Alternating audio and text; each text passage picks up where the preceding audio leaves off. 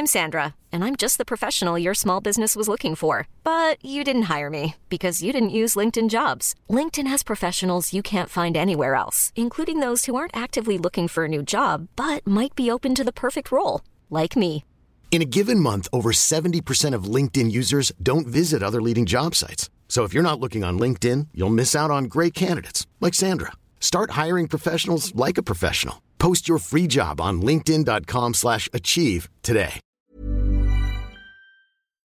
以下节目包含成人内容，请在家长指引下收听。欢迎收听文化土豆，我是伊康糯米。大家新年好！虎年的第一个节目和贵阳的燕礼中，还有上海的樊夏拜个年，大家好。Hello，大家好，新年好。如虎添翼。我们今天是要录两部电影，然后呃，我们先问候一下大家年过得怎么样？你们现在是我们是初十录录的音，你们还在过年的状态吗？从来都没有在过年的状态。对啊，真的吗？我越来越越来越讨厌过年。我我还是比较传统的过年，因为我们家亲戚多，然后都在上海，就跟家里人，还有因为还有老人嘛，跟我姥姥一起，所以就前几天都是跟家里人，后面就是在家宅着，其实就是休息了一下，狠狠的休息了一下。嗯那在看冬奥会吗？我看了开幕式，我还挺喜欢的，我觉得挺好看的，嗯嗯。呃，燕礼中那？你是怎么过年我就我就没怎么过呀，就啊？除夕跟你不是出去出去玩了吗？我看到你发的那个，对啊，我看你带家里人，你还当孝子啊？没有啊，我没有，哦，没有吗？OK，那是我不读了自。己出去玩的。对，嗯自己出去玩。嗯，嗯嗯，好吧。然后那关注我 Instagram 的朋友可能也看到我是去农村里待了七天吧，啊，然后也是两天前回来，然后昨昨天就疯狂的补课，看了今天我们要聊的两部电影。我们第一先聊哪部，再聊哪部啊？先聊花火吧。先聊花火花，OK，火好看一点。那就这样。今天要聊的第一部电影就是《花火》，北野武导演的，也是北野武真正在影圈大家知道他是一个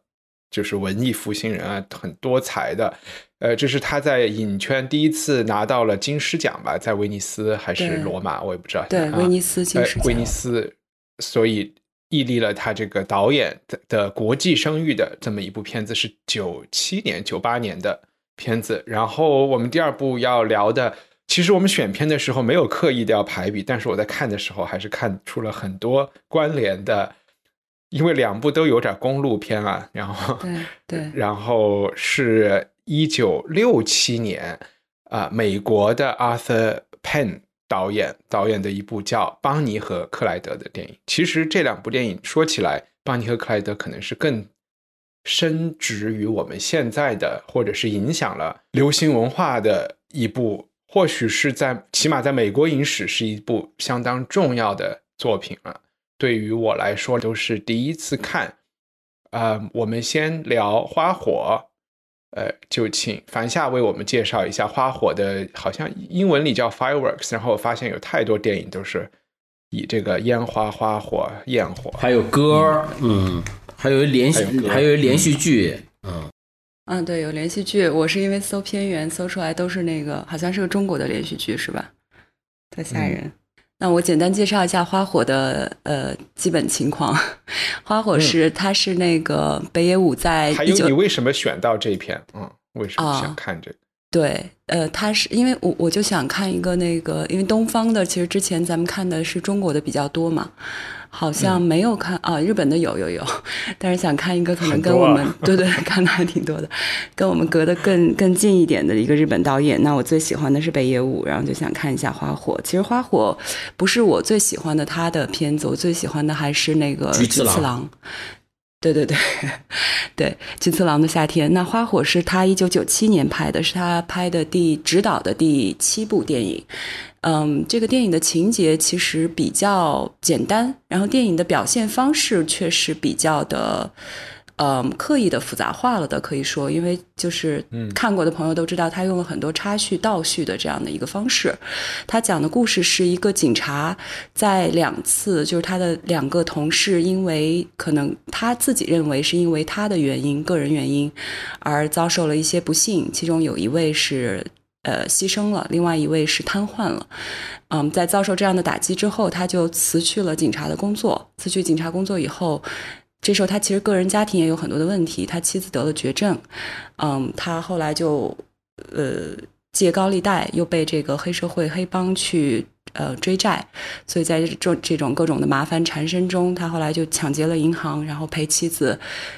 等于是一种逃离式的去了一路沿路去旅行，然后这样一个故事还是蛮，我觉得整体基调是我觉得是哀伤里边夹着暴力，嗯，冲击力非常大。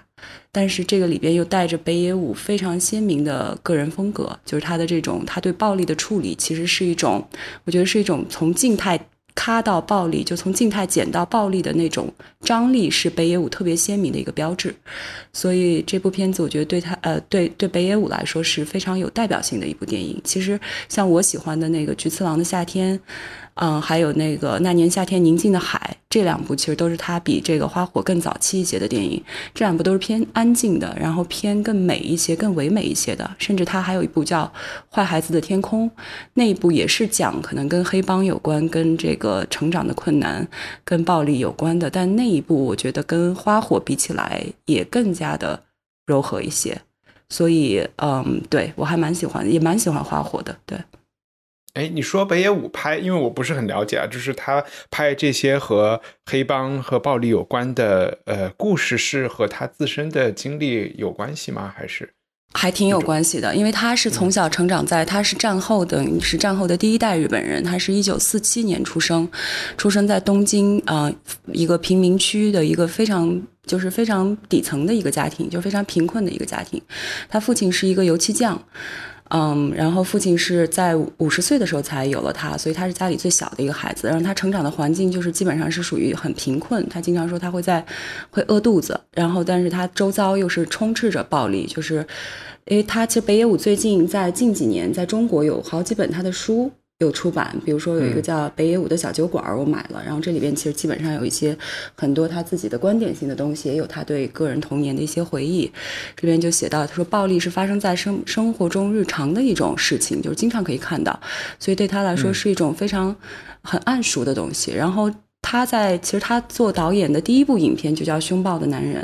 这部电影就是一个跟暴力非常接近，就是就是在表现暴力中非常有特色的一个电影。而这部电影其实最初。的导演定的导演不是他，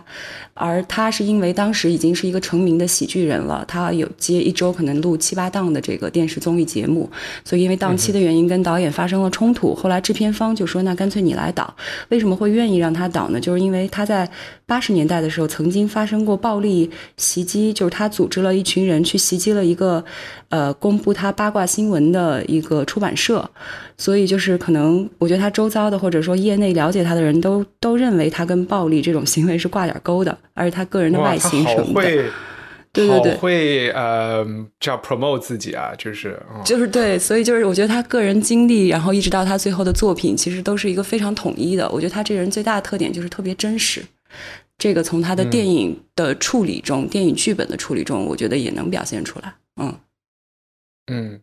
我看过一点点，就是他接受外媒采访的时候，他就一直是那种坐在一个单人沙发里，挤在一边，然后呃头埋着，然后手就一直在做自己脸上的小动作，这种。就感觉他是一个有一点，就他肯定不是那种特别高端大气上档次，然后 和和华莱士谈笑风生的这种这种呃性格，或者是他更多的，我我感觉。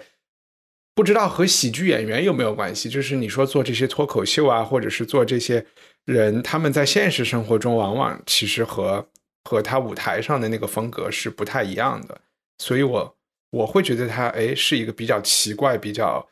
可能内心想法比较多，但是又很愿意保持自己内心想法直接呈现的那种。然后在这部电影里，你也看到有好多。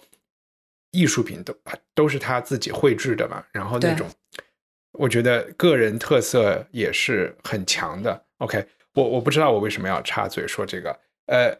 燕立忠，你你你喜欢吗？喜欢呢，就北野武这个人，他本身就是具有话题性的，然后就大家很多很多男生吧，或者就都特别喜欢，因为他本身是一个，就他最在乎的是这种有趣吧，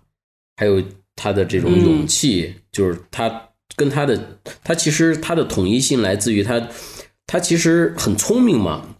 他考上了考上了大学，还是一个不错的大学。后来呃练了两年之后，他又觉得特别没意思，然后他他就想去做表演嘛，然后他就去退学，他是退学的，退学然后他就去找那个去浅草嘛，去找这种机会，然后实际上也早期的话，他根本也没有找到机会，人家也觉得他形象啊什么的也不怎么样啊什么的，他是当那个电梯小弟，他在那个剧剧院里面当电梯小弟，就给人开电梯的那种。然后后来有一个机会，然后他慢慢的他就他就越来越有名了嘛，呃，然后他是是这种。然后在刚才那个那个樊夏说的，说他说他在花火里面他辞去那个警察的那个工作，其实不是辞去的，是他他被开除的，因为啊，那个杀手他朝那个杀手的脸上打了四枪，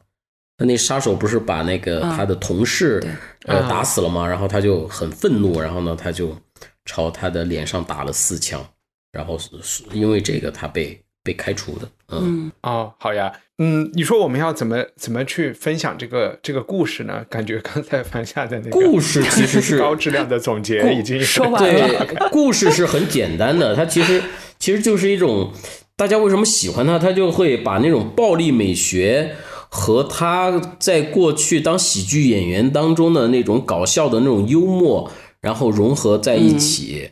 然后实际上是嗯越能通过一个例子来讲这个喜剧和暴力是怎么融合的吗？这怎么融合哎，我我我我想到一个例子，就是、就是你说的这一幕发生前两分钟，就是这两个黑帮的人，其实，嗯、他们是在他其实说已经是一个报仇的行动，他在守株待兔，然后他躲在一个报摊的这个柜台的下面，然后。本来有一个妇女在那儿值班，然后这个呃小小这个小混混就去买报纸还是买什么，然后突然北野武就从那个报摊下面跳起来，嗯就是飞过来，然后把他按倒在地，然后接着就发生了很多这种枪眼和特别暴力的一幕，就是这这是你说的这个喜剧和和暴力的结合吗？这个都不算吧？他其实他最有名的是他最有名的是那个那个实际上还不算是暴力，就是他们在呃街上蹲点守候嘛，他他的身份是个警察嘛，他蹲点守候的时候，然后呢有两个小孩儿然后在街上去玩棒球，然后他就那个那个棒球那个球就滚到他的脚边儿，然后他就把那个球捡起来，然后就做了一个要要抛扔过去的一个姿势，然后那个那个球员。呃，那小孩儿然后还很认真的，然后做好了姿势，准备去接他扔过来这球。然后他做了所有的一整套动作之后，然后他把那个球往旁边扔了。这是一个很经典的他的在花火里面的一个这样的一个一个小伎俩吧。呃，然后还有还有就是一开，还有就是一开始的时候，那个电影刚开始的时候，然后就有两个小混混，然后一开始是在他的在他的那个车上，然后吃便当，然后把他那个吃脏了，呃，然后他就过去，然后就修理他们，然后他们就开始给给他的擦，然后车给他擦干净，擦擦着擦着，然后那小混混一下噗就从车上滑下来了，对吧？然后这是这是这是一个那种滑稽点，你知道吗？然后他又过去，他又一脚把那小混混，然后就踹倒在地上，然后这也是一个滑稽点，就是他经常会用这种不经意的这个来打破那种纯暴力的那样的一些一些东西吧。嗯，我我还印象比较深，就是在后半段，其实也有也有一些，就是那时候可能节奏比较缓，整个基调更温情脉脉的时候，就他陪着妻子去旅行的时候，然后比如说那个照相，对对，照相的时候他们摆好调好，因为是自动拍照嘛。然后在那个照相机去抓的一瞬间，过来一辆车，还有那个就是在海边遇到的一个那个挑衅他妻子的那个男人被他打，后来那个人在坐在山边去晾衣服，然后警察来的那一段，就是有好几处吧。还有最后一个在海边放风筝的时候，他把那个小姑娘的风筝的那个翅膀扯烂了那一块儿。我觉得这几个就是。感觉这几幕都是特别典型的，就是你能想象他可以在舞台上作为那个，对，作为那种慢才或者就是我们说的这样的有些相声的或者现在的脱口秀的那种非常肢体化、非常强烈的表演都可以去演出来。我觉得这几块印象还挺深的。就听你们说，一个是他在日本就是慢才表演的这个背景，然后加上你们分享的这些喜剧的桥段，但是其实电影里如果你去描述。这些人物经历的事情都是特别真实、特别沉重的事情。呃，北野武扮演的角色和他的老婆，首先是丧女，对吧？他们年幼的女女儿死了，然后这个老婆好像是陷入了某种精神疾患，没有能力说话，然后又好像得了白血病还是什么样的绝症。呃，北野武饰演的这个探长，他忙到没有时间去看自己的老婆，没有时间陪伴。尽管他们俩的关系出人意料的好啊，然后北野武自己在工作中，他的同事也是频频的，就是出生入死，然后很多殉职的，然后他自己又陷入了这么大的财务危机，在这么关键的时候，完全是一个一塌糊涂的中年男人嘛，生活已经糟糕，所以所以他的表现绝望嘛，对对，嗯。所以他其实那些，所以你觉得导演的目的是要，嗯，幽默的那些东西，其实他其实是更，就是一个人在绝望的时候，他其实是笑的，嗯，这就是那种更高级的一种绝望嘛。就当一个人他他他内心绝望到谷底的时候，别人跟他在说话的时候，他其实是当那个没事人一样的。他是实际上是那种感觉，而不是说，哎呀，我就要表现我那个闷在那儿一直抽烟啊，一直痛苦啊，那种都特别的，就就就为什么他能得金狮奖，就是因为他表现的特别高级嘛，嗯，然后人又能够在这种不经意的这种里面，然后能感觉到他的那个那种绝望的美嘛，嗯嗯哼，其实自杀自觉啊，用他们的汉字写出来，这也是书，就是不是书里。这部电影里的一个主题，然后好像和还有一个对比的人物，那个人自杀了吗？他的同事没有啊，受工伤，他就是他他想他的那个同事想要自杀，然后呢，他就是为了阻止他自杀，他去他去跟高利贷借钱嘛，因为他丢了工作了嘛，他跟那个他要自杀那个同事一样，就是因为这个事儿，然后一个是因为自己是。呃，被被打残废了，然后呢，他老婆孩子然后都走掉了，然后呢，他是因为他不是朝那个呃凶手的脸上打了四枪之后，他就被开除了，开除了之后，他不是也没收入了吗？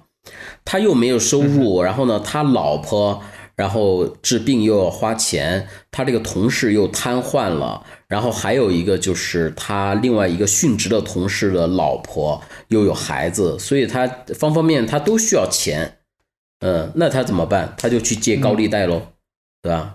他就去借高利贷，所以所以他就呃借了高利贷之后他又没没办法还啊，所以他就才去抢银行嘛，所以他所以他这个剧情的推动是。他走上一条不归路嘛？他嗯，这个这个就和我们要聊的另外一个电影，就那个《雌雄大盗》，它是一样的嘛？他们也是走上了一个被不归路嘛？一开始只是一个那个小偷小摸的一个行为嘛，然后后来慢慢慢慢的，然后他们就杀人了嘛，然后就杀警察了嘛，然后就走上不归路。哎，我还我听，其实我有一个感觉就是。因为在电影里，就是刚才我们说的想要自杀的那个同事，是因为他他的妻子抛弃了他，然后呃自己变成了一个要需要坐轮椅、不能自理的人，嗯，他就比较郁闷。但是就是在北野武的倡导下，他就开始画画，然后画的那些画确实是现实生活中北野武画的，这就让我想起是北野武好像这个角色，这两个人都是他一个人的。角色就有一种给我的感觉，就是对他的选择是否自杀，或者是是否就是通过艺术或者是其他的爱好来消遣，完全是取决于，就是一些其他的外部的变量的，比如说他的家庭生活怎么样，就是他爱的人是否患绝症了。就你感觉北野武给那个人提供的建议也是真诚的，就是说啊，你就搞搞。那个那个其实就是他对自己说的话嘛。他想要自杀，然后他其实那那个他的同事想要自杀，是因为他瘫痪了嘛。然后北野武就是《花火》这部电影是北野武出车祸之后拍的第一部电影，是吧？他出车祸是他他骑了一车摩托车重型摩托车，然后他又没有戴头盔，然后他又喝了酒，然后他就自己就撞到那个护栏上面，然后他的半边脸然后就插到那个护栏。里面去了，嗯，所以他就变成了他，他之前之都是好的嘛，后来从花火开始，他的以后的电影都是一个面瘫的那种那种角色嘛，因为他一半的脸是不能动的嘛，所以当他这个花火这个电影得金狮奖的时候，他在领奖的时候，他说了一个，他说我的半边脸都笑了，是吧？他就用这样的一种话，所以所以他其实他。当他面瘫了之后，当他经历过这种车祸呀、死亡啊，然后之后，他其实他可能他就说：“我作为一个演员，我靠，我的我的我的半边脸，我面瘫了，我还怎么演呀？”他肯定他也想过，内心也有绝望的地方嘛。他可能他也想自杀，然后呢，这个时候他又画画。所以，我我自己感觉啊，他给那个他的那个同事的那些鼓励，其实是他自己给自己说的话。对，那个人起码是他半个自己，或者是更像生活中的对啊，对啊，对啊自己有可能的状态。然后还有一个呃好奇的事情，就是刚才樊夏说这个电影的冲击力很大，我想问有多大成分来自于音乐？因为在一开始你就看到那个久石让作曲。我看这部电影的时候，是我下载了一个那种纪念。版高级的纪念版里边就有一个不同的音轨，然后我放出来的那个音轨就是有一个影评人，一个英国的影评人在评论这个电影，然后电影本身是静音的，就是通过字幕，所以我我可以后来我搞清楚了如何去换那个音轨，但是我百分之九十的电影其实是听这个人评论看完的。就完全是另外一种状态，体验是看了一个默片儿，啊，就是我看的是一个默片儿，然后我偶尔换回来这边的时候，我就特别不习惯有那么煽，也不叫煽情吧，有那么抒情的音乐在在后面，好像在告诉我应该感觉到这样的情绪，感觉到那样的，当然也不是那种梁祝的那种煽情啊，就它还是一种这种，但我我我是觉得这种，对对，我是觉得他的音乐还是比较淡的。就我我是感觉它整个的片子的氛围，从它的音乐到它的色彩的处理，然后到它镜头的运用，感觉都是一种就是嗯，有一点像中国的那种写意精神的运作。就是久石让是跟他合作很多次嘛。然后从可能他的第第二、第三部影片就开始合作，然后他一生就是北野武到现在可能拍了十七八部电影，久石让可能做了，其中有一半都是久石让作曲，嗯，但久石让另外一个合作的比较多的是宫崎骏嘛，这也是大家喜闻乐见的导演。久石让曾经评价过说这两个人的区别，他认为宫崎骏导演的作品是以旋律作为主体，北野武的导演作品是比较偏向极简音乐的旋律，也就是说。可以理解成就是宫崎骏的作品中，可能音乐是一个主要元素，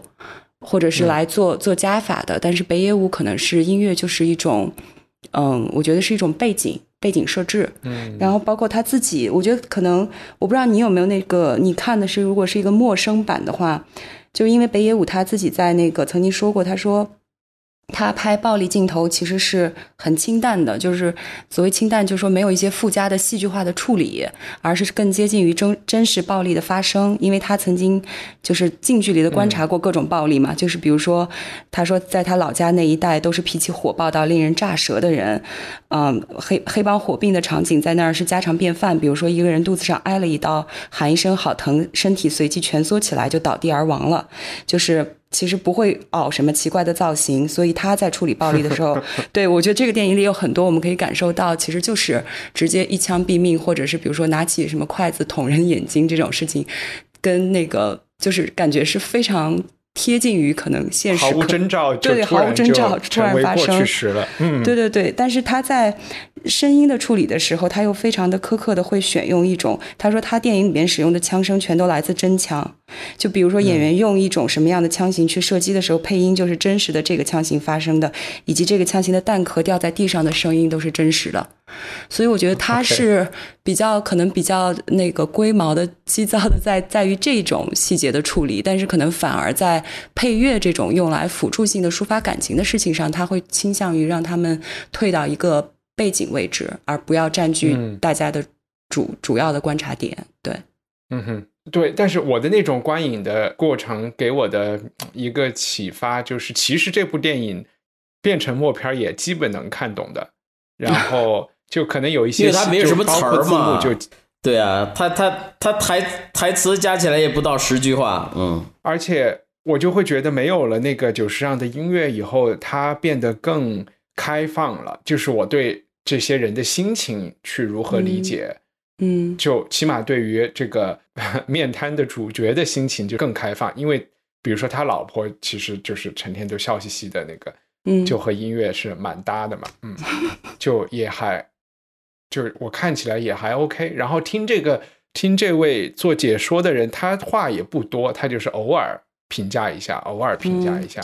嗯。嗯，也也是蛮有趣的。然后就让我感觉到，好像他在北野武在日本，大家并没有像在海外这样主要把他看成一位导演，还是更多的看成一个艺人这样的。对，一个首先都是说他是一个 comedian，就是喜剧人，嗯，然后才是导演，对。我就在想，他会有点像我们这儿的，我们这儿有什么喜剧人是这么多才多艺的？有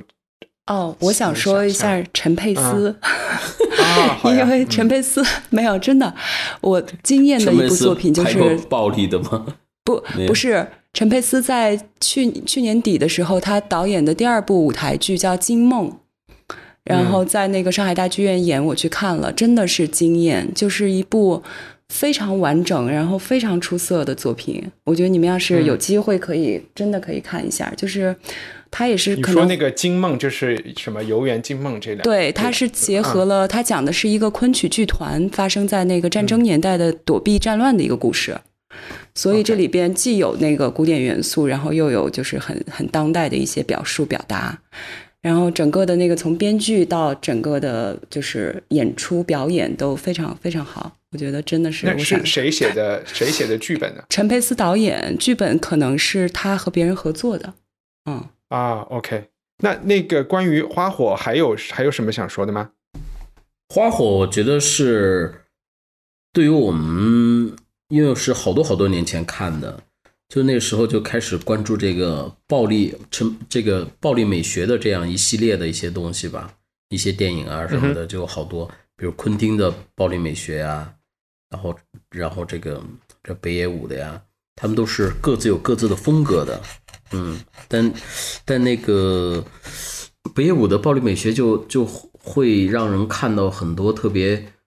温柔和绝望的东西，他并没有说为了宣扬那个。暴力去暴力嘛？这种作者电影的这种暴力美学的话，它其实探讨的就是说，你那个观众，然后你的主观主观感受形成背后的这个逻辑。为什么你会看北野武的这种电影？你会 又有一种绝望，又有用一种好笑，然后又有一种淡淡的忧伤，然后 的这样的，是是怎么就开始植入我们的大脑？然后你就觉得它特别 特别有味道。呃，进而去喜欢他，我觉得这个这个这个这个还蛮有意思的，我还没有没有仔细的研究清楚，但是我只是浅浅的感受到一点点吧。嗯，我会觉得他的电影就是一个是这部片子，就他肯定完全不是类型片嘛，就像你说，他是个作者电影，然后他又对他跟那个之前那个《雌雄大盗》一比起来，他就完全完全是另外一种风格的嘛。嗯，《雌雌雄大盗》就完全还是。对，还是呃就比较老套的那样的电视的电影的那种叙事的手法嘛。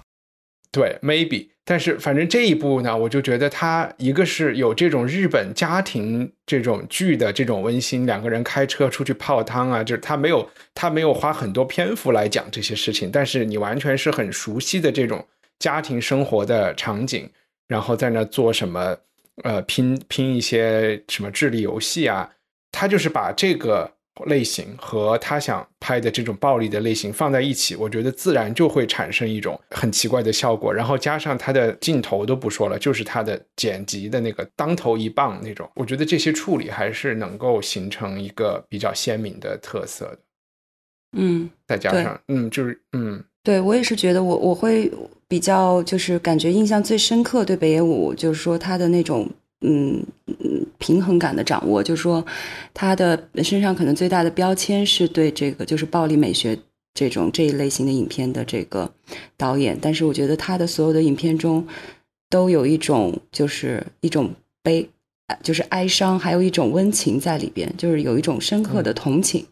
所以我觉得这个东西是就是特别难得的。嗯，你从他前期的作品对可以看得比较明显，可能后期的，因为我看的也偏少了，但是我觉得，就是可能跟他的个人的个性。也是非常相关，然后跟他的那种在舞台上的那种训练也是非常相关的。就是说他在舞台上训练那个，因为慢才这种在舞台上的直面观众的表演本身就是对，就是对这个舞舞台的气氛、对舞台节奏，然后对观众的临场的这种反应的反馈的把握，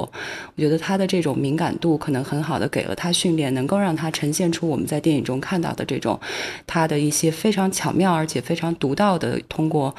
电影语言的方式去对故事进行重塑的一种可能性，我觉得这个是他可能别人也都很难学到的。嗯，对，我觉得他牛就牛在，比如说他是漫才出身，就是这种上海的相声嘛，他其实是一种在语言驾驭上面是非常厉害的嘛，对吧？话是很多的，但是呢，他在这种自己的这种电影里面，然后就呈现出一种人狠话不多，对吧？然后这个和他的那个真实的那种。那种那种那种状态又是一个鲜明的一种反差吧，然后这种反差的话，就是带来一种那种克制嘛，啊，他那电影里面，他对于暴力的其实他是有一种克制在里面的嘛。还能再暴力一些吗？还这能算克制吗？筷子在眼睛里我都看见了，但这不重要，我只是觉得。就是会被冲淡，你不觉得会被它平衡掉？就是你不会觉得这部电影看完，我觉得不，他跟昆汀是完全两类的暴力。我不喜欢昆汀，你可能看到的，对对对，就主体就是暴力。但是我觉得北野武，你看完以后，你可能记住的主体更多的是他的一些，我觉得我记住的是他的那些悲哀的部分。然后，而且我觉得为什么我觉得他是一个温柔的人，就是。嗯，我不知道大家记不记得那个，就是《圣诞快乐，劳伦斯先生》里边，他不是演了一个角色嘛？演的那个中士，在最后的那一幕，他的那个笑，就是让人特别能够被打动。我觉得那个是他天赋性的一种流露，就是他作为演员。那那我们过渡一下到我们今天要聊的第二部电影。其实第二部电影这个《Bonnie and Clyde》，嗯，也可以叫花。Hey, I'm Ryan Reynolds. At Mint Mobile, we like to do the opposite. Of what Big Wireless does. They charge you a lot, we charge you a little. So naturally, when they announced they'd be raising their prices due to inflation, we decided to deflate our prices due to not hating you. That's right. We're cutting the price of Mint Unlimited from $30 a month to just $15 a month. Give it a try at mintmobile.com slash switch. $45 upfront for three months plus taxes and fees. Promote for new customers for limited time. Unlimited more than 40 gigabytes per month. Slows. Full terms at mintmobile.com. Hiring for your small business? If you're not looking for professionals on LinkedIn, you're looking in the wrong place. That's like looking for your car keys in a fish tank. LinkedIn helps you hire professionals you can't find anywhere else, even those who aren't actively searching for a new job but might be open to the perfect role. In a given month, over 70% of LinkedIn users don't even visit other leading job sites. So start looking in the right place. With LinkedIn, you can hire professionals like a professional. Post your free job on linkedin.com slash achieve today. 火啊，然后，然后我我为什么说它也可以叫花火呢？也就其实也是，也是一种某种程度的一个殉情的故事。虽然我们在这个花火里没有讲太多关于殉情的这一幕，然后也是也是跟生命的燃烧、短暂、它的美、它的消逝这些等等都有关的。大概的故事其实它是基于我们刚才讲是六七年拍摄的。六七年夏天，呃，上映的六七年的美国是就是所谓的这个爱之下的这个整个嬉皮士这些运动的个高潮，然后在他讲的故事其实是三十年代美国真实发生的一对这种雌雄大盗啊，然后在报纸上也是一直被报道，然后后来被警方击毙的这么一对青年男女，呃，一个女生叫 Bonnie，男生叫 Clyde。然后六十年代再去，其实，在 Bonnie and Clyde 发生后，有很多电影或者是其他的电视已已经是讲他们的故事了，改编。六十年代的这个呃 Arthur Penn 的这一个电影呢，可能是今天我们看来是大家最能记住的经典。我觉得其实一个原因和它出现的时间与美国的这个嬉皮士啊，或者是这种反主流的这种 counterculture 的文化运动的成熟，应该是有关系的。然后另外一个，我觉得它能成为经典的原因是，虽然其实 Arthur Penn 这个导演，我们今天阿阿瑟佩恩不是特别熟悉，但是他的这部片子被我我看好多人都说是叫什么新好莱坞或者美国新浪潮的一部典型的作品。我觉得如果一个很明显的去看对比旧好莱坞新好莱坞六四年上映的《音乐之声》。你看看那个感觉啊，就是那种传统的电影，然后给他你去想象《音乐之声》的那种主旋律，然后他所面对的观众，然后那些人的表演方式、讲故事的方式，再去对比。虽然燕礼中说今天看来可能啊，Bonnie and Clyde 是有一点陈旧，但是你对比《音乐之声》，你能看出它完全是一种放飞自我的，就是从第一个镜头开始，我们看到一个超级。特写镜头，一个裸女在家里，一直到最后乱枪击毙，就是其实我觉得，在当时甚至是现在，他还是他，我我反正不会用特别传统的叙事来形容，来形容《雌雄大盗》这部电影。雌它的中文名字有 Bonnie and Clyde 的音译，有《雌雄大盗》，好像台湾还有一个我们没有明天，好好多呢，好土，好土。非常非常印台湾人的这种岛国，很台的翻译，很台。还有一个电影叫《劫匪》，它是它是从抓呃雌雄大盗的办雌雄大盗这个案子的那个警察的角度出发，然后来也是拍这个。那个是奈飞在去哎，奈飞在前两年拍的一个剧吧。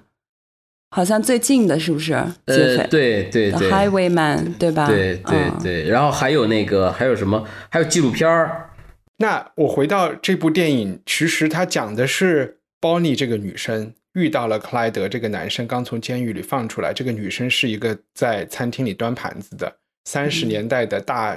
经济大萧条是他们的时代背景，他们生活在这种其实很像呃。我们之前节目就是上一期文化土豆斯坦贝克小说里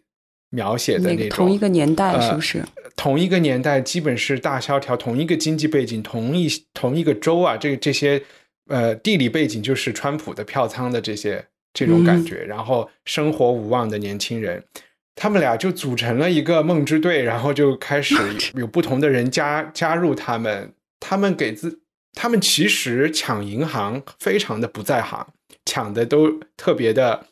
勉强和危险，然后还经常把自己弄伤，逃跑也经常跑得不彻底。但是呢，他们杀人如麻啊，然后这个枪法很不错，然后躲子弹的这个能力也很强，就是在逃跑和杀人的时候都显得特别毅然决然，而且都是奋不顾身的，而且是一个集体作战，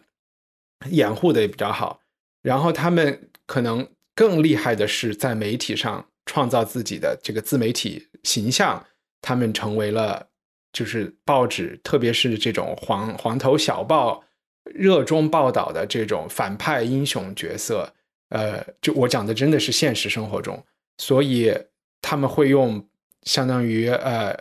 宝丽来给自己拍照，当然他们说是柯达，可能也是一种纪实成像的东西。他们会把自己写诗、拍照，然后寄给报纸。一路上在逃逃避追捕的这个路上，还在给自己做公关的这个工作。他们的生命和他们的这个职业选择，就像花火一样，就肯定是只能很快就玩不下去的。但是在在这个过程中，给我们看的就是这个不长的这一段时间里，就是这一部电影吧。然后我想问的这个问题，其实我好奇，你们在看这个电影之前，你们生活中会用邦尼·克莱德这样的表述嘛？因为其实我是在文化土豆里有一次有一个嘉宾叫王葛，然后我们是聊什么事情忘了，就是两年前的一期节目，他用了这个词。然后当时呢，我在英文里也经常听人说这个词，我一直把它误解为。就是一对好朋友啊，就是 一对恋人。然后真的是这次看了这部电影里，我才理解到，形容两个人的关系或者他们做的事情，像邦尼·和克莱德，其实还是一个蛮复杂的一个情况。你们，嗯，我觉得是一种扭曲的依赖。就是这两个人物形象，就是首先我我想说一下，就是哇，你一下就讲的好深。不是 我，我想说一下，就是我对这个电影的那个观感非常非常一般。就是因为我觉得这个电影是处于一个，嗯，他在创作上面没有想清楚。就是我觉得他是，你比如说我为什么有这个结论？就我觉得他首先他一上来，你们记得那个第一幕，或者说前几个情节，就，嗯，丽的人物形象其实就是这个女的是一种非常。嗯，就是跃跃欲试的，然后又想打破现在生活的桎梏，想要去尝试一些新的生活，而且又很少没有什么边界感，也没有什么道德道德感的这么一个人物形象。然后这个男的从他的一些描述啊，这种里边也可以知道，就是他是有前科的，然后被放出来什么的。那其实这两个人物就是一种，我觉得是是反英雄的这样一个人物。可是导演好像在后面的处理中有多次的努力，想要给他们翻案。就我觉得导演在那种对对对，就是又要想，就是有点特别的不好，嗯特别暧昧。对对对，我觉得特别暧昧。就是这个导演没想清楚，说我究竟是想讲一对儿，嗯，雌雄大盗是就是坏人的故事，还是好人的故事？在你的眼中，翻案是从坏人翻成好人，还是从好人翻成坏人？我觉得，因为前面能表现出他们一定程度上的恶和反社会。但是后面可能他又想就就不断的渲染说可能他们的一些人性化的地方或者是怎么怎么样，嗯，所以这个是给我觉得我我是觉得最难就是最难欣赏的地方啊。那如果说说回到你刚刚那个问题，就是这两个人的关系，我觉得就是一种他们两个人都有自己想要逃离的东西，都有自己想要追求的东西，然后在这个。节骨眼上就是一拍即合，同时又是一种相互鼓舞的状态。尤其是这个呃，就是 Bonnie 对 Clyde，我觉得至少在真实情况我们不说，如果至少在影片的这个人物处理上面，其实 Clyde 一直是在，我觉得是在被 Bonnie 一定程度上的在怂恿着去做一些事情。所以，嗯，最后这两个人的命运是完全缠绕在一起的，就是没办法分开。嗯嗯哼，好呀，你说了好多，我觉得得嗯慢慢的才能够。理清楚，那先呃，叶礼忠，你先说一下你的观感。呃，我觉得这个其实就这个电影啊，它好多好多该表现的没表现，没不该表现的它瞎表现来着，可能也是为了政政治正确吧。啊，比如说，我们就讲一个人为什么会犯罪，要么就是贫穷，要么就缺爱，是吧？这个邦尼他的。他为什么会变成这个样子？然后突然看到一小偷在偷他妈的车，然后他就下楼，然后就跟小偷就开始干这活了，这不符合逻辑啊，对不对？他是他这个邦尼，他之所以会做这样的事儿，他的那个动机和逻辑，这个电影里面没有讲。但实际上，因为这个电影它是一个真实的故事，然后来改编的嘛，真实的事儿。然后呢，邦尼为什么会这样呢？邦尼小时候，他是呃，就是很小的时候，他爸就过世了嘛。然后他妈呢，就带着三个小孩，然后就搬到一个达拉斯一个很穷的地方。就他妈也管不了他。然后呢，他他其实那个时候他还挺喜欢一些浪漫的东西，所以所以那个他就喜欢写诗啊，喜欢那些东西。呃，他还是一个学霸嘛。后来因为小小的，反正妈也管不了，老爸也没了，所以他在十五岁的时候，他就。她就跟她的男朋友就结婚了，对吧？结婚了之后呢？你在说真实世界中的真实的是吧？真实的真实世界当中的这个这个女劫匪啊，她结了婚以后呢，她为了表达她的对于爱情的那种那种那种那种坚定，然后她还把她呃嗯老公的名字叫洛伊，然后还纹身纹在自己的大腿上面，对吧？在那个时候，纹身其实还是。不被太认可的嘛，她就是那时候，她就既浪漫又反叛。结果呢，结果她老公是一个呃特别大男子主义的，然后就经常打她，就家暴，对吧？然后呢，她就她就自己就跑了。所以呢，她是既缺父爱，呃，一般缺父爱的人才会想要很快的找一个男男的，对吧？所以，所以他是缺爱的，对吧？他又浪漫又缺爱，所以呢，他遇到这个小偷，他他的那种反叛那种东西才会出来，他才会跟着他一块儿去走。我我我能来夸一下这个电影吗？我我大概明白你们的意思了。我我其实挺喜欢这个电影的。然后呢，我觉得你们俩的其实你们俩的批评也是有很多当年的影评人可能至今，包括你们的反应，就很多人会有这样的反应。然后我为什么觉得这些其实都不太重要呢？就是说，我先说好坏吧，就可能这两个词一说出来，你刚才说这个转变是好还是坏，这个可能听着说出来都觉得没有必要了，对吧？因为这个好人和坏人没有那么简单，但是确实在很多英雄电影里面，一些反派反派是会转成，比如说被收安了以后再去帮呃帮国家帮 FBI 干个活儿啊，就是这个其实是英雄电影里会出现的事情。在这部电影里面，其实一个最嗯、给的最有趣的一个事情，就是也是和现实不相符的，在电影里克莱德这个男生他有阳痿的问题，所以其实他和 Bonnie 的这个关系始终都没有在肉体层面上发生。这是这个电影里的，我觉得他的就是在心理层面的一个很有趣的一个点。在电影的后半段，他解决了这个阳痿的问题。其实我觉得这个反转，我明白他为什么这么设置，呃，但是我我 OK 删掉，我不明白他为什么设置，我知道导演设置是有他的原因。我是觉得这个反转是挺没有道理的，可能和呃樊夏说的整个的形象的转变有一点关系，就是这点我可以同意你。但是这部电影里，我觉得，嗯，稍微回答一下燕礼中的问题，是因为他们太出名了，所以我觉得这部电影不是拍一个传记片嘛，它是一个细说的东西，它就没有必要去写实的去还原，呃，他们的原生家庭出现了什么问题，造成他们走上这一这一幕。包括我觉得导演有一点有意识的在讲社会经济背景、大萧条的背景，好像促成了他们走上这个道路。我觉得这个也是没有必要的。这两个人物他就是要塑造两个浪漫的。不就是羁的大道，对、嗯他们就是，你就把他们想成心理变态好了。但是对导演要给你形成，要给你看的就是，他们也可以有一个很强的关系，然后他们也在过着自己觉得很浪漫的生活，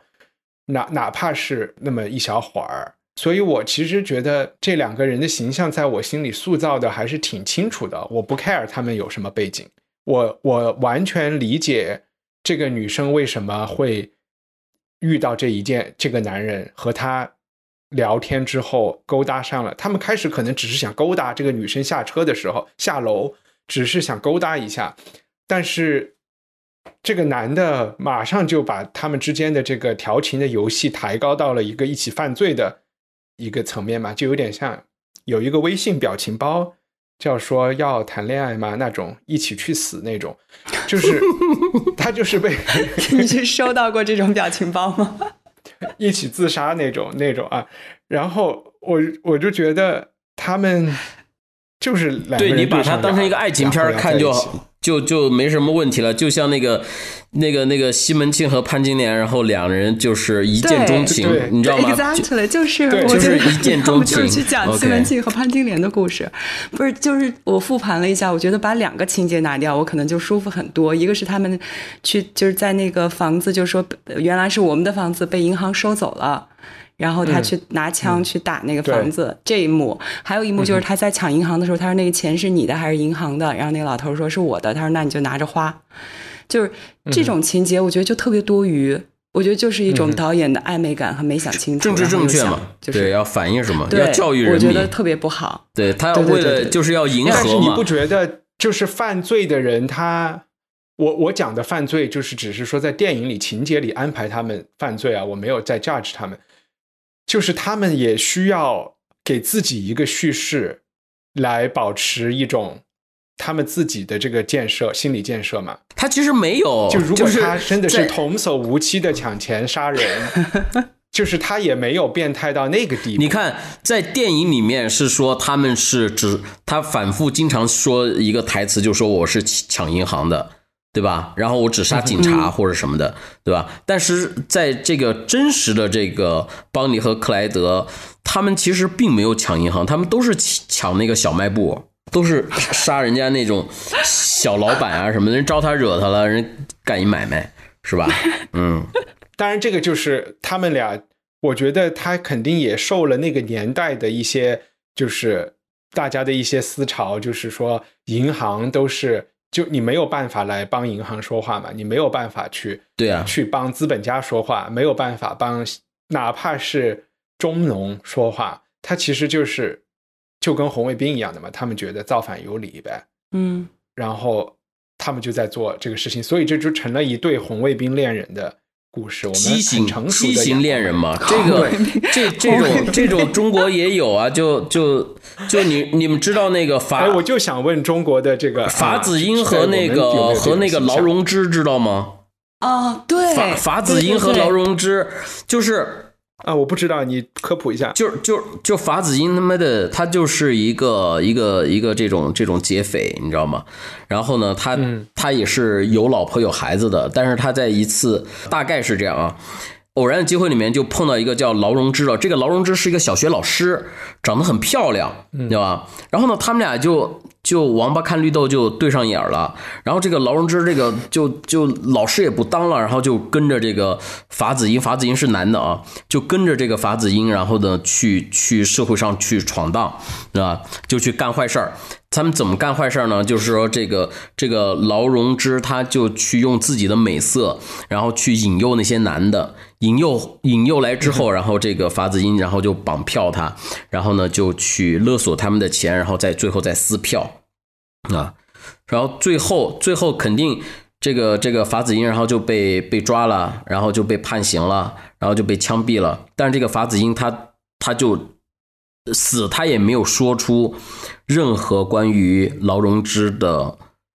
信息，然后他就这么就死了。然后这个劳最牛逼的是，这个劳荣枝之后隐姓埋名，然后呢，就是二十年之后，然后才被抓抓到，抓到也这难道不就是这种形象的他有力量的地方吗？我们今天你还会记得这两个人，就是因为他坚持了某种侠义的精神。这这你说这侠义的精神。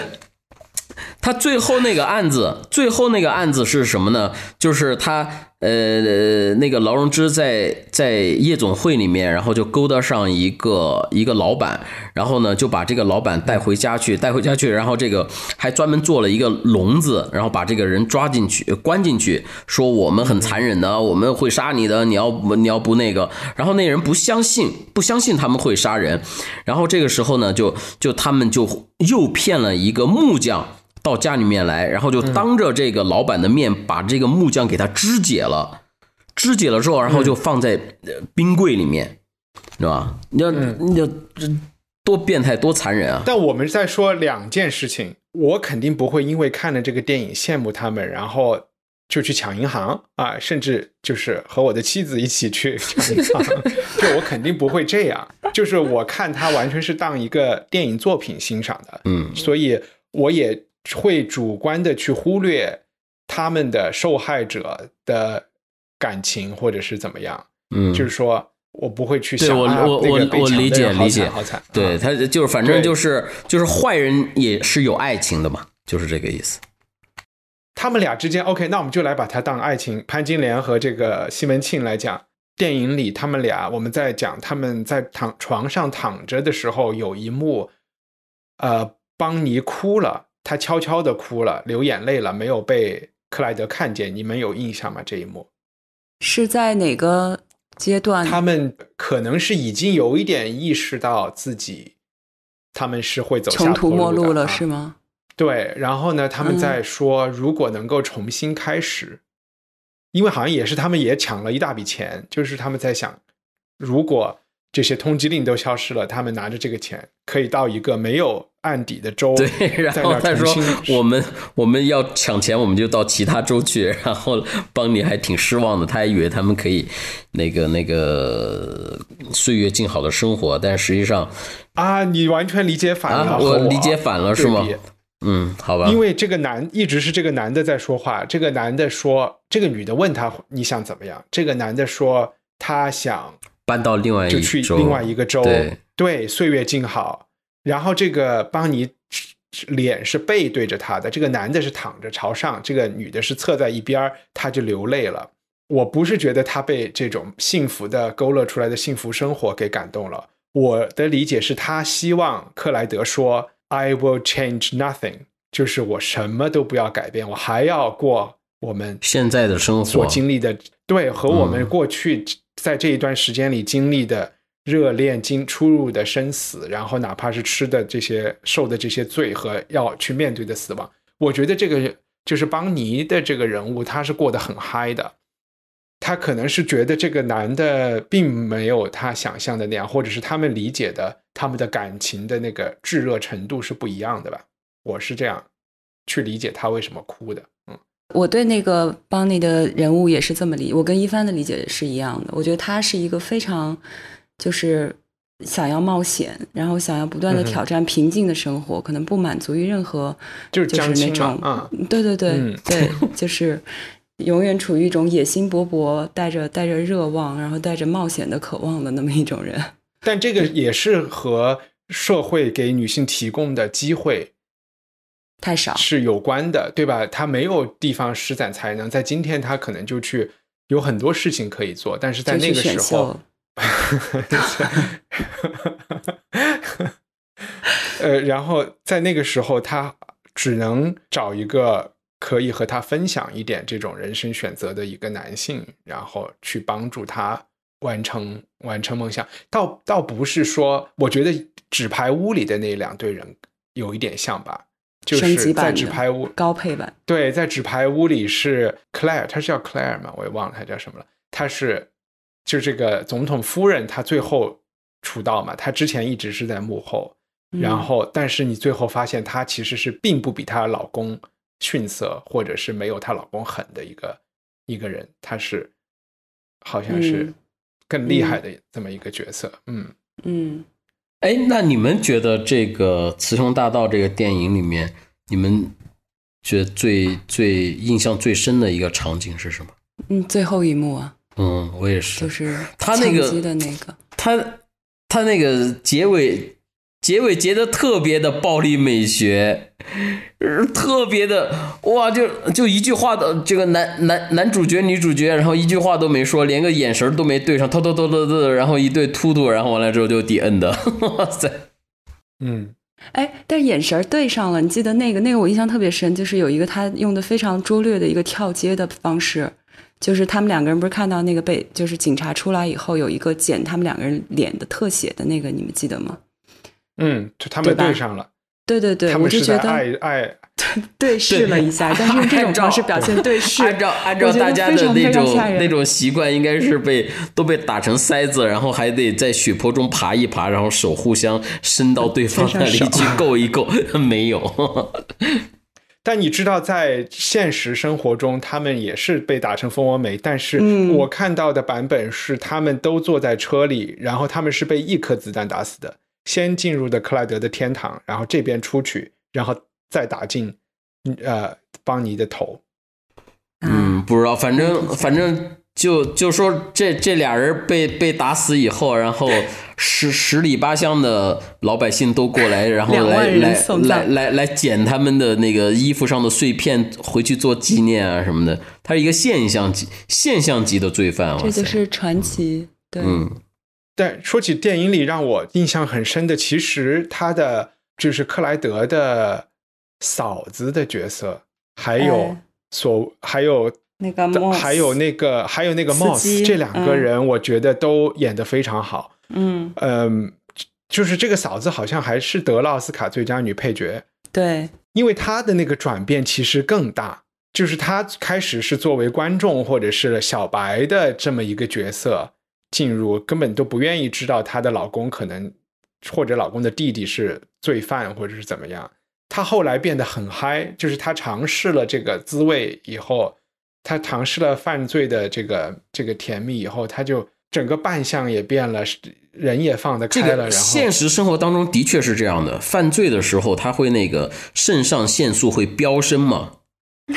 然后就会犯罪成瘾，是吧？不就是那种刺刀见红那个人，就是就是我有一个警察朋友哈，然后他跟我说说你如果碰到那种杀人犯或者那种激情杀人啊那种哈，说你不要不要不要去不要去跟他怎么怎么样，你就赶紧能能你就赶紧跑，你知道吗？说那那种这种犯罪分子，然后他在杀人的时候，然后他的肾上腺素会飙升，他跑得比刘翔都快，嗯，嗯。对。然后这个电影里，其实我觉得和《花火》一样，也其实是挺幽默的。你把它当成一点喜剧看也没有问题的。也有一定的那个对风格化的那种喜剧元素在里边，比如说那几个配角，对，对，那那几个配角是，还有他们半路中拉起来的一对偷情的情侣，就是他们先偷了人偷车别人追他，追他们的段是我觉得最人好的。追远了，觉得有点害怕，他们就说算了，这车不要了，我们就开回去，开到这个郊外了。结果这个罪犯还就是掉了个头来追这些人，最后还把他们给绑架了，然后在那个车上还还就是恐吓着他们说和他们好像很合群的一起玩儿。嗯，我觉得那一段就是也是一种就是他们又犯罪分子的，就是犯罪团伙的这种犯罪达到一种高潮了，对，而且我觉得他们希望这些生还者特别享受。去讲他们的故事，去讲他们的故事，然后他们会被媒体采访，对吧？就是和他们做的这个打造的他们这个犯罪团伙的这个形形象都是这个，我觉得还是挺厉害的。就是我也不知道他们是怎么，可能也是看小报或那个可能是纸张纸媒的一个很呃兴旺的一个时期，所以是大家都想着出名，就像樊夏说他们今天就去综艺去了一样，嗯，就这个梦想是一样的，其实是一样的啊。对，就是在呃在那种大萧条，大家都特别的无助无能的那种时时刻，然后呢，我我我做这么一个事儿，然后让大家能记住我，嗯，也是有有一些人他会有这样的一些想法呗，就就我叫对，而且恰恰是他们在媒体，他们在媒体 C 位出道之后，他的那首诗被刊登以后，克莱德的阳痿的问题就没有了。这就是导演的用意，是把他安排在这个节骨眼儿上，也有点搞笑了。就嗯，好呗，嗯那这两部电影就聊到这里，好，拜拜。好，拜拜。拜希望你喜欢这期节目，在我们的 show notes 里，你可以找到更多相关信息和链接。在我们的官网上，赞助人可以免费收听 Unpack 系列，每月分享一部经典非虚构作品。你可以在 Twitter 和微博上搜索“膨化土豆”，关注主播最新的账号和发布。我们的官网是 culturepotato 点 com。